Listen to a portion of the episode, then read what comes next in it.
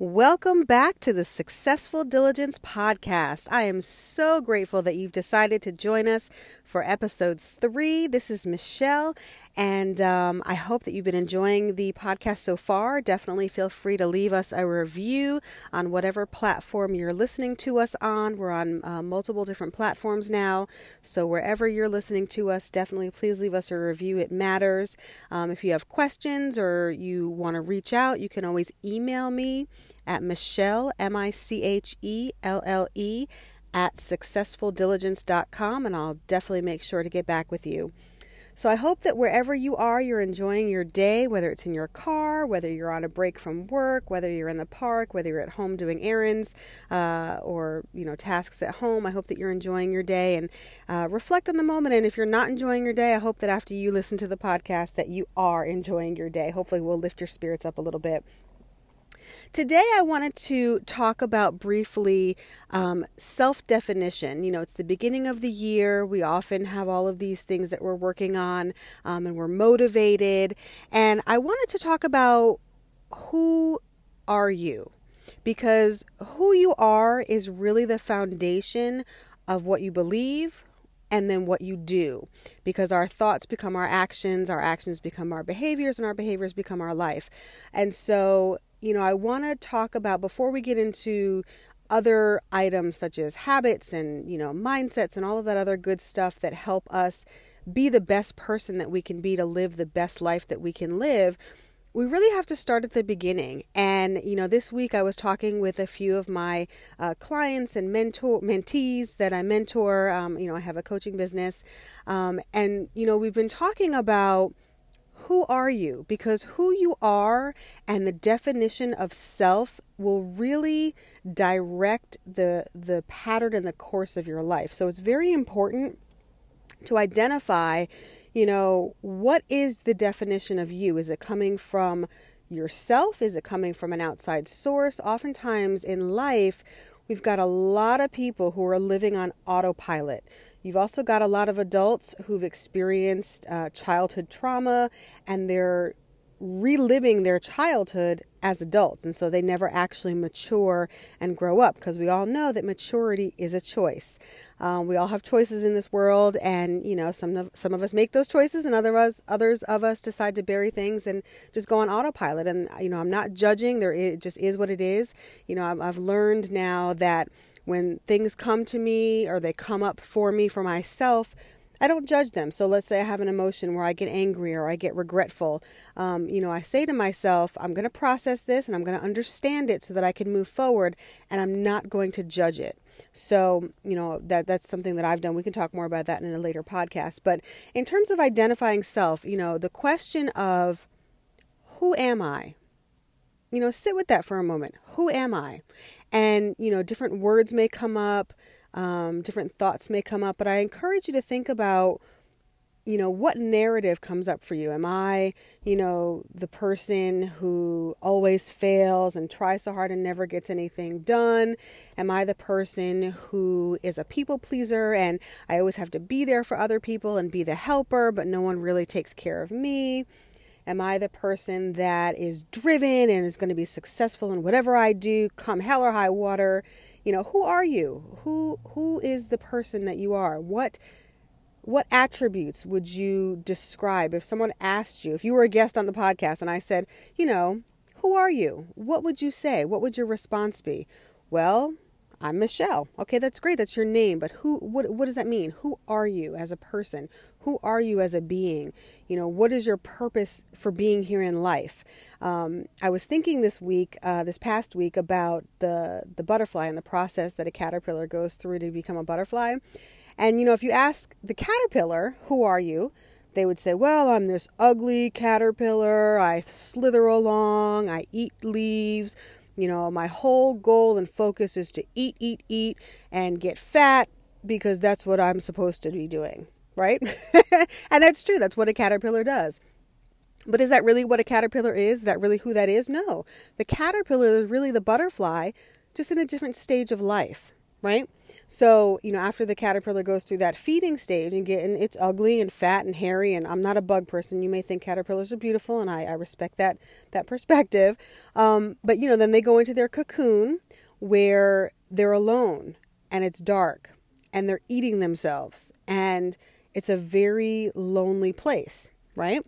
So that's the next stage. And if you ask the caterpillar, who are you, when they're in that cocoon, they might say things that are very negative, like, oh, I'm just, I'm all alone and I have no food. I have to eat myself and I have to take care of myself. Nobody takes care of me. No one's there for me.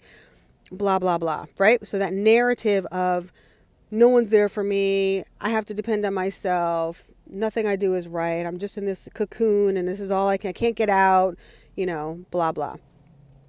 Is that really who the caterpillar is? No, that's just the second stage of their metamorphosis. And then when it's time for the caterpillar to break out and be a butterfly, they have to struggle. So they make a crack in the cocoon, they have to push themselves out. It takes a, it takes a process. They have to push themselves out.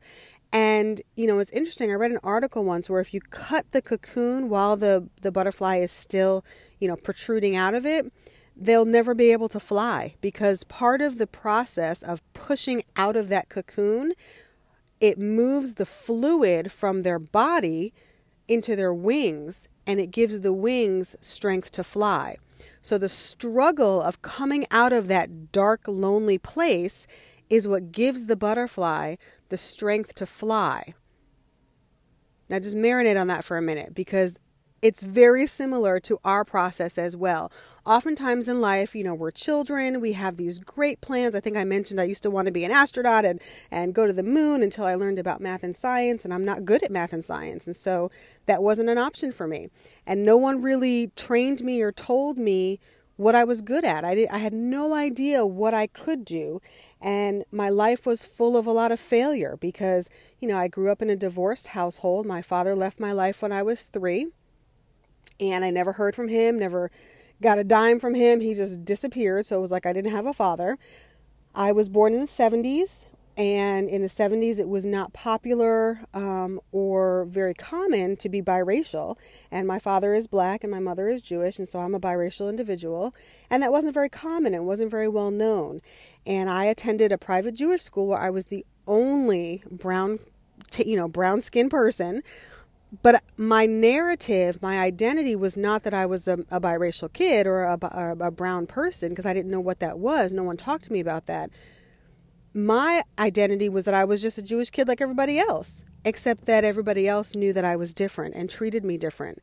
And because I didn't have a, a frame of reference, I internalized that into myself and started to develop a narrative of low self worth, low self esteem, right? We can all see how this is going. And it took a process that, you know, over the course of my life, at times has been very dark, very lonely. Um, the negative narrative and self talk that I engaged in led me to some very dark places in life. And, you know, I'll, I'll share some of that as well because some of the darkness can lead to the greatest uh, parts of life that are, are full of light and wisdom. So, but you know I, I, experienced some very dark places.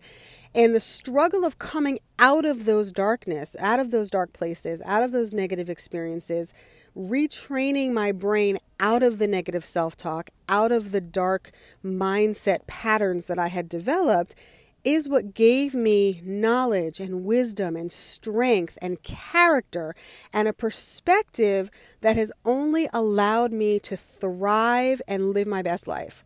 And so I don't regret any of those negative experiences. I don't regret the trauma. I don't, you know, regret anything. I've forgiven so much because I appreciate now on the other side that that struggle to come out of that dark cocoon gave me the strength to fly.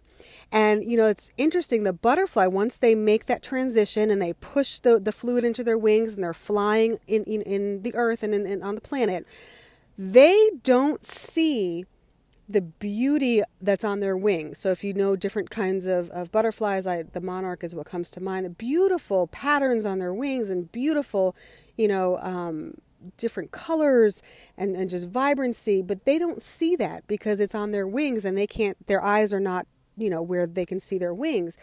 but the world can see the beauty. So, what am I saying?